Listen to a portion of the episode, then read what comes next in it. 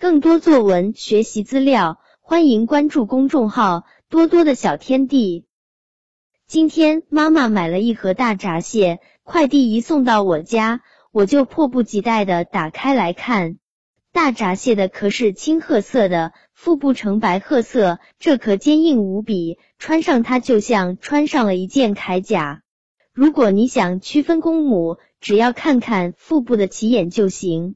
如果起眼是圆的，那就是母蟹；如果是尖的，那就是公蟹。大闸蟹的形状是椭圆形的，有一对像剪刀一样的大钳子和八只像大刀一样锋利的角。为了把大闸蟹看个清楚，我睁大眼睛凑近看，蟹壳前端有两个凸起的小灰点。这就是它的眼睛，眼睛的下面有两根细小的触须，在触须的下面有一张一合的嘴巴，还不时突出几个水泡。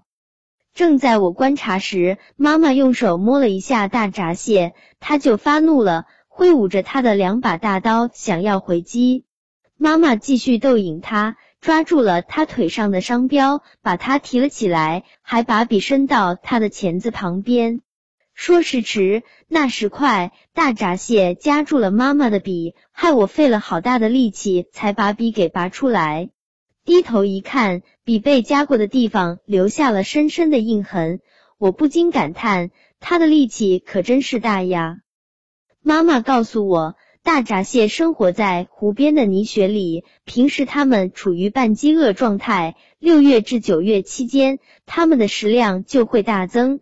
所以十月以后的大闸蟹就会变得肥美无比，是家家户户餐桌上的美食哦。大闸蟹真是太有意思了。